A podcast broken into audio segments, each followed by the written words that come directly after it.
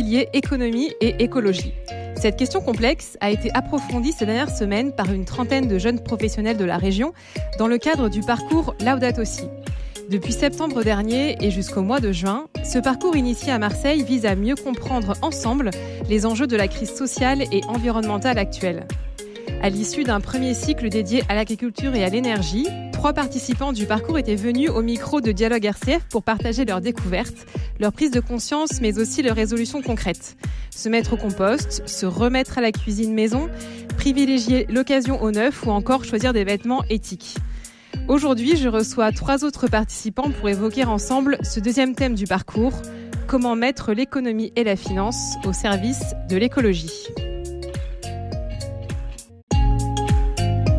Comme une planète, le magazine de l'écologie sur RCF. Astrid, Yael et Cyprien, bonjour. Bonjour. Bonjour. Bonjour Marine. Alors avant de débuter ce parcours, est-ce que vous étiez déjà des des convaincus en matière euh, d'écologie. Euh, Astrid? Alors, on ne peut pas dire que j'étais vraiment convaincue. Euh, j'étais intéressée, mais très peu engagée. J'avais néanmoins lu l'encyclique Laudato Si qui m'avait beaucoup touchée. Et ces dernières années, j'avais un petit peu changé mon alimentation en, réaction aux pathologies que, que, touchaient des proches. Et donc, j'avais assez vu, assez vu le lien entre l'alimentation et le, et le corps, cette merveilleuse euh, création qu'est notre corps. Et, et ensuite, euh, de là, euh, j'avais été assez intéressée par la manière dont étaient produits nos, nos, aliments. Et j'avais participé à quelques cours d'agroécologie. Mais voilà, ah j'étais vraiment à un niveau 1 sur 10 peut-être d'intérêt. Et puis après, le parcours est venu dans cette continuité. mais c'est un parcours qui, a, qui est agréable parce qu'on déculpabilisait, on était à un niveau... Enfin, j'ai retrouvé des personnes à un, niveau assez équivalent au mien, donc euh, plutôt confortable. C'est assez rassurant, c'est sûr. Exactement. Et vous, Cyprien? Euh, On peut dire que j'étais à peu près conscient des enjeux, euh, sans pour autant être très très engagé. J'ai essayé de faire quelques, quelques efforts, comme par exemple moins prendre la voiture, moins prendre l'avion, faire gaffe à ce que je mange. mais c'était, j'avais pas encore franchi le pas de prendre plus d'engagement. Euh, je pense par ma formation, euh, j'ai un peu appris les quantités d'énergie et de ressources euh, mises en œuvre pour produire les appareils qu'on utilise tous les jours. je pense que ça aussi, ça a été quelque chose qui m'a permis de me rendre compte de, l'impact de, nos modes de vie. Qu'est-ce que vous faites dans la vie? Vous pouvez nous préciser? Une formation d'ingénieur. D'accord. Et vous, Yael? Déjà depuis quelques années, j'avais envie d'agir. Euh, mais bon, euh, des fois, on se sent un petit peu, on peut se sentir un peu seul, et donc du coup, mes actions, ça se limitait à, mon quotidien, donc en faisant attention à, consommer local, à utiliser des produits d'hygiène ou d'entretien qui soient plus naturels, et euh, à revoir ma consommation au niveau des vêtements, une consommation voilà plus plus réduite et plus plus propre aussi. D'accord. Et qu'est-ce qui vous a euh, décidé à vous engager dans ce parcours euh, Laudato aussi cette année? Moi, c'était vraiment bah, essayer d'aller plus en profondeur dans mon engagement déjà, et puis aussi trouver un groupe parce que des fois, euh, ça, ça, soutient quand même d'avoir un groupe euh, pour pour avancer, pour quand on a des questions, quand on ne sait pas par où commencer. voilà, c'est important d'être d'être dans un groupe et de pouvoir se soutenir et s'enrichir aussi de de, de nos connaissances. Je vous vois opiner du chef. Euh, Cyprien, est-ce que c'est aussi une des raisons qui vous ont euh, motivé à vous engager? Euh, Tout à fait. D'autant plus que je suis nouveau à Marseille depuis septembre. Donc, faire partie d'un groupe, rencontrer des gens, c'était génial. Et aussi par rapport à l'engagement écologique, avoir des gens sur qui bah, prendre de la force, et ça aide beaucoup, je trouve. Plutôt que de faire ça tout seul dans son coin, on a vite fait de lâcher ses efforts. Et vous, Astrid, c'est les mêmes raisons? Oui, je trouve que j'avais aussi besoin de, créativité, je pense, euh, cette année. Et le, parcours euh, invite beaucoup à, stimuler notre intelligence. Je trouve que ça, ça vraiment, il y a beaucoup de, messages d'espoir. Et aussi, ça touche la sensibilité. Je trouve le rapport à la nature, aux choses. Euh, et on rencontre des gens, donc bon, aussi bien les, personnes qui sont avec nous, c'est très sympathique, mais on est en contact avec des intervenants qui sont assez impressionnants et c'est très nourrissant. Donc euh, voilà, ça m'a tout ce qui m'a motivé à faire ce parcours. Alors on va rentrer dans le dans le vif du sujet. Donc après un premier thème qui était vraiment consacré aux thématiques d'agriculture et d'énergie, euh, donc là le deuxième thème, le deuxième thème c'était l'économie et la finance. Euh, comment vous êtes pris pour aborder cette thématique qui est quand même assez assez complexe? Qu'est-ce que vous avez choisi de, de lire, de regarder, d'écouter pour vous informer, Yael moi, j'ai commencé par euh, une émission, un débat sur Arte qui s'intitulait Capitalisme et écologie sont-ils compatibles? Et euh, du coup, il y avait plusieurs intervenants qui exposaient euh, leur point de vue sur cette compatibilité. Et donc, euh, je me reconnaissais plutôt dans le dans le discours de ceux qui, qui disaient que ben c'est quand même pas tout à fait compatible et que euh, et qu'il y a des choses à revoir. Mais ce que j'avais bien aimé euh, dans dans ce dans cette émission là, c'était aussi l'idée qu'il y avait des changements à venir, mais qu'il allait falloir accepter des changements, mais que c'était aussi pour replacer des des valeurs, euh, de replacer des valeurs différemment et de se reconcentrer ben, quels sont les besoins qu'on veut satisfaire, quels sont les besoins qu'on va laisser de côté, quelles sont les priorités qu'on qu'on se donne pour ensuite remettre ben, les valeurs qui, qui soutiennent ça euh, au centre. Et donc euh, aussi une idée dans il y a de bonnes, choses qui vont sortir de ça et l'idée c'est de, de, de réfléchir sur qu'est-ce qu'on qu'est-ce qu'on valorise et qu'est-ce qu'on qu'est-ce qu'on met de côté? Les choix finalement euh, qui peuvent permettre un équilibre entre euh, écologie et économie. Exactement. Euh, et vous, Astrid, quel, quel choix avez-vous fait pour, pour l'information sur ce thème?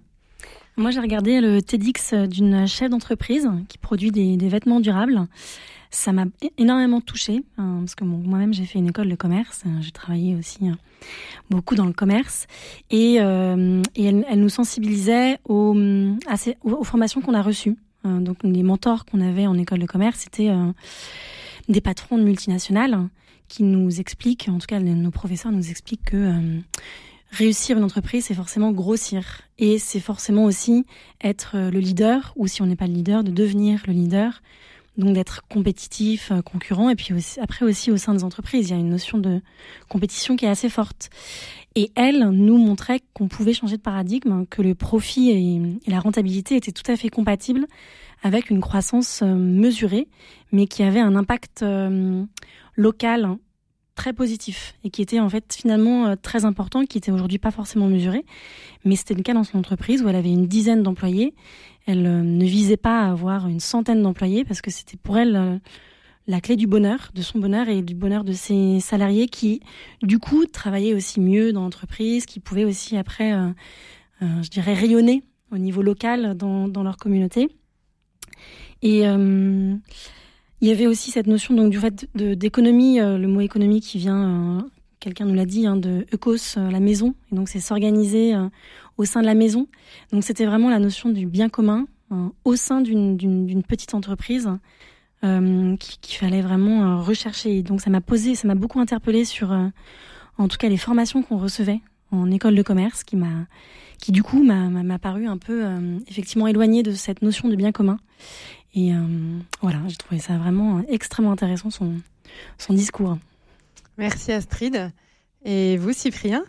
J'ai regardé un, pardon, j'ai regardé un documentaire Arte euh, sur la société BlackRock, qui est un, une société qui gère des quantités astronomiques d'argent et qui les place en bourse. Euh, je n'ai très peu de connaissances sur ce domaine, donc c'était vraiment la découverte et c'est un peu terrifiant. Euh, ça m'a un peu terrifié. Euh, cette espèce de, superstructure qui est partout, qui, place de l'argent dans toutes les industries du monde, qui choisit euh, quel domaine va exploser, quel domaine va, euh, un peu disparaître. Et cette société, enfin ce, reportage Arte montrait aussi l'influence qu'a BlackRock dans les, gouvernements et l'impact que ça a sur les populations. Et euh, ce qui m'a marqué, c'est qu'il n'y a pas de réel contre-pouvoir. Ils n'ont pas vraiment de compte à rendre. Ils font un peu ce qu'ils veulent tellement ils sont, ils sont un peu puissants. Euh, voilà, donc c'était un peu euh, terrifiant pour moi. D'accord, on, on, voit déjà la variété de, de ce que vous avez pu lire, entendre et aussi oui. des, des, différents témoignages. Euh, avant d'aller... Oui Bien sûr. Euh, une des formulations du, de ce second cycle, c'était comment remettre la main sur l'économie et la finance. Bah, après avoir vu ce reportage, je ne savais absolument pas comment reprendre la main sur, sur cette superstructure qui gère les fonds de pension de plein, plein d'États. voilà. D'accord. Bon, j'espère qu'au moins ça a pu euh, vous donner du grain à moudre pour la suite du thème, en tout cas. Tout à fait. Je vous propose de faire une petite euh, pause musicale et puis on reprend, euh, on, reprend, on en est sur, sur ces différents échanges et comment vous avez pu approfondir tout ça.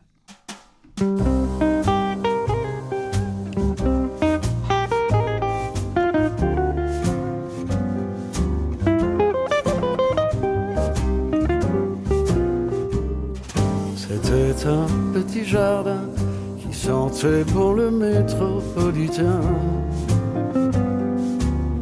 Qui sentait bon le bassin parisien.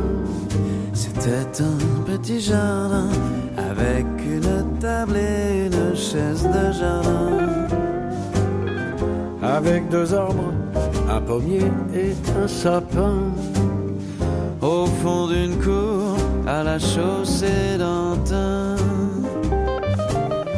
Mais un jour, près du jardin, passa un homme qui au revers de son veston portait une fleur de béton. Dans le jardin, une voix chantant de grâce, de grâce monsieur le promoteur de grâce, de grâce, préservez cette grâce, de grâce, de grâce, monsieur le promoteur. Ne coupez pas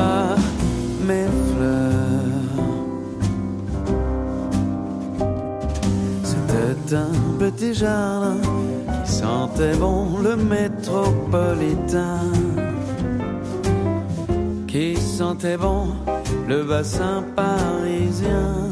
C'était un petit jardin avec un rouge-gorge dans son sapin. Avec un homme qui faisait son jardin la chaussée d'Antin. Mais un jour, près du jardin, Nous sommes donc avec euh, Astrid, Yael et Cyprien qui participent au parcours Laudato Si à Marseille cette année, dont le but est de creuser les enjeux de la crise écologique actuelle. Alors donc on vient de parler des différents documentaires euh, dont vous êtes imprégnés pour mieux comprendre euh, ce sujet. Est-ce que vous pouvez nous partager quelles ont été vos principales prises de conscience suite à ces visionnages de documentaires et notamment quand vous en avez parlé au sein de vos petits groupes? Astrid? Euh, oui, alors déjà, je, pense qu'il y a eu vraiment. Euh, c'était un sujet très intéressant parce que c'est pas forcément celui par lequel on, aborde l'écologie. Et donc j'ai trouvé ça très novateur et on a vu que chacun était touché par euh, soit ben, peut-être les aspects d'investissement de, fonds de pension par exemple ou par le, profit des entreprises, le capitalisme, etc. Et ça peut toucher aussi notre quotidien, chacun dans notre métier. donc moi, ma prise de conscience, c'est que je pense que c'est un sujet qui peut toucher beaucoup, beaucoup de gens qui ne sont pas forcément touchés par, euh, par exemple, l'agriculture. Et que euh, l'économie est aussi à notre niveau quotidien. Par exemple, dans, les, dans nos groupes, on a dû faire des cadeaux aux uns et aux autres. Et c'était fait avec des, de manière laudate aussi. Donc, on, le, on le construisait soi-même. Et il y avait du coup cette notion un peu de temps passé, de travailler la matière. Je trouve que ça aussi, c'est un peu une notion d'économie, euh, de gratuité, du temps qu'on passe les uns pour les autres qui était aussi voilà une prise de conscience intéressante moi qui m'a qui m'a permis de, de voir euh, à quel point c'était agréable déjà de, de, de faire soi-même. Voilà dans une société on est plus en tout cas euh, amené à, à, à, réfléchir voilà des métiers de service. Et voilà moi ça a été sa prise de conscience. Donc des cadeaux à la fois euh, gratuits créés soi-même et offerts du coup à d'autres. Voilà exactement. Qui, ont, qui j'ai vu vraiment le sourire chez les autres autant que chez moi donc c'était sympa. Et qu'est-ce que vous avez euh, offert vous comme cadeau Moi j'ai, bah du coup je me suis mise à confectionner des bougies. Ah d'accord. Voilà. Et après j'ai eu beaucoup de commandes. Donc je pense que ça a marché. Victime de votre succès. Exactement. Donc là, j'ai un peu réfréné les envies des, des personnes.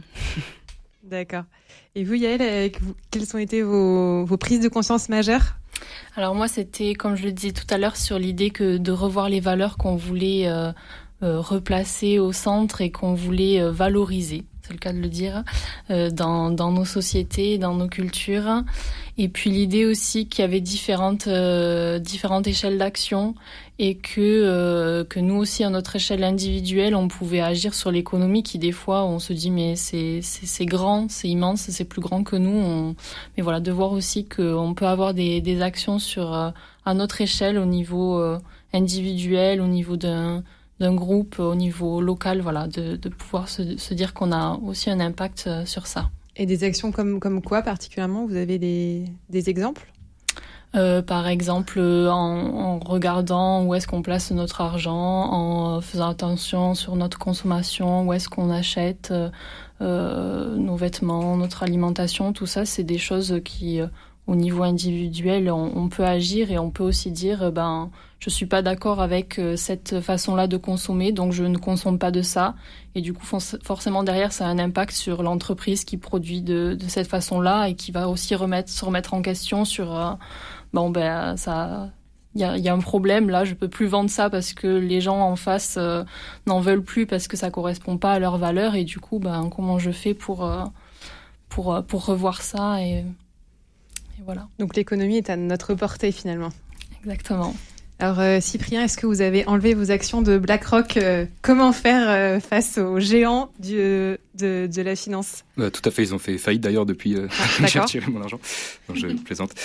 Euh, de, de prise de conscience, euh, la première, c'est un peu comme ce que Yael vient d'expliquer, c'est que euh, à l'échelle de l'individu, la somme de, des actions de chacun bah, a, une, a une réelle, réelle influence. Et deuxième prise de conscience, c'est à quel point, en s'aspirant de, de la nature et de la création, on peut un peu essayer de modifier les systèmes économiques euh, on a eu un, intervenant, euh, Emmanuel Delannoy, qui nous a présenté le concept de permaéconomie, et il l'expliquait très bien.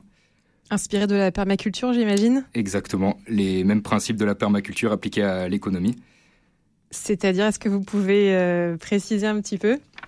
Le premier grand principe, celui que, dont je me rappelle en premier, c'est le principe d'économie circulaire que euh, c'est pas une c'est pas quelque chose de linéaire avec une entrée et une sortie et euh, l'entrée on la prend à la terre et, on l'arrache à la terre même et la sortie c'est des déchets qu'on n'utilisera plus jamais. Il faut essayer de trouver des manières de faire euh, et d'utiliser qui utilisent le produit en fin de vie d'un type d'utilisation et l'utiliser en entrée pour un autre type d'utilisation. Un exemple concret serait la voiture partagée par exemple qui est dans le sens où on réutilise le produit fini euh, sans avoir euh, à, le, à le recycler ou. Euh, Tout à fait. Ou le compost, je ne sais pas si c'est ça. oui, le compost, c'est un très bon exemple. on cuisine les, ce qu'on considère comme des déchets, les épluchures, on, on, les transforme, on les réutilise en entrée pour faire pousser d'autres légumes. Hmm, d'accord. J'étais très, euh, très, très interpellée par ce, cet intervenant. Et il y avait un exemple qui m'avait marqué dans une entreprise où, euh, où il avait aidé une entreprise qui euh, utilisait des machines et qui, produisait beaucoup de chaleur. Avant l'intervention de ce, monsieur, il, mettait des clims pour justement contrebalancer cette chaleur omniprésente. Et à l'inverse, en fait, ils ont finalement utilisé la chaleur pour chauffer les bâtiments. Et donc, ils n'ont même plus eu besoin d'utiliser la, climatisation. Donc euh, ça, c'était extrêmement vertueux. Ça permettait à, l'entreprise en plus de faire des économies. Donc c'est vrai que hum, ce principe de biomimétisme dont il nous parlait, euh, de réutilisation de l'énergie, euh, était vraiment vertueuse pour une entreprise. effectivement, en stimulant un peu notre intelligence et en faisant des connexions, ce qui nous expliquait que c'était que dans les entreprises, comme les mondes sont cloisonnés, euh, voilà, il y avait le chef euh, de la clim qui était dans un autre département que celui qui s'occupe de cette machine. Ils se parlaient pas. Et dans la nature, il n'y a pas de cloisonnement comme ça. Donc en fait, c'est euh, une intelligence collective qui fait qu'on peut peut-être optimiser en tout cas la manière dont on, produit, on, travaille. D'accord, donc la permaculture adaptée à l'économie, pourquoi pas. Est-ce qu'il y a d'autres intervenants au cours de ce week-end que vous avez eu qui vous ont aussi marqué par leur témoignage? Yael? Euh, il y a le père Manzano qui, euh, qui est intervenu et ce que j'ai beaucoup aimé, c'est qu'il a parlé de, de l'idée de destination universelle des biens et euh, du fait que la propriété, elle, elle reste relative et que la justice, elle peut venir aussi remettre en cause cette propriété pour établir un, un équilibre.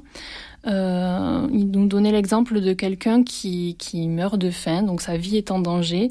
C'est vraiment une question de vie ou de mort qui va voler une pomme. Et donc euh, là, la propriété de la pomme, elle est remise en, question par la justice parce que cet homme, il était en train de mourir de faim. Donc la justice lui accorde euh, le droit de, voler cette pomme parce qu'il est question de vie ou de mort. Et du coup, je trouvais ça très intéressant pour, euh, bah, pour nous dire que ce qu'on possède, ok, ça nous appartient, mais ça nous appartient pas si euh, si derrière on laisse l'autre à côté et que euh, cette propriété elle est relative et qu'il faut aussi penser aux autres et pas à amasser euh, individuellement des tonnes et des tonnes de choses, alors que d'autres à côté ont, des besoins aussi pour lesquels ils doivent auxquels ils doivent subvenir. Mmh et justement, cet approfondissement spirituel euh, duquel vous commencez à parler, euh, je crois que vous avez eu ensuite euh, une partie du parcours liée à ça particulièrement, à relier ce thème économie et finance avec votre vie de foi.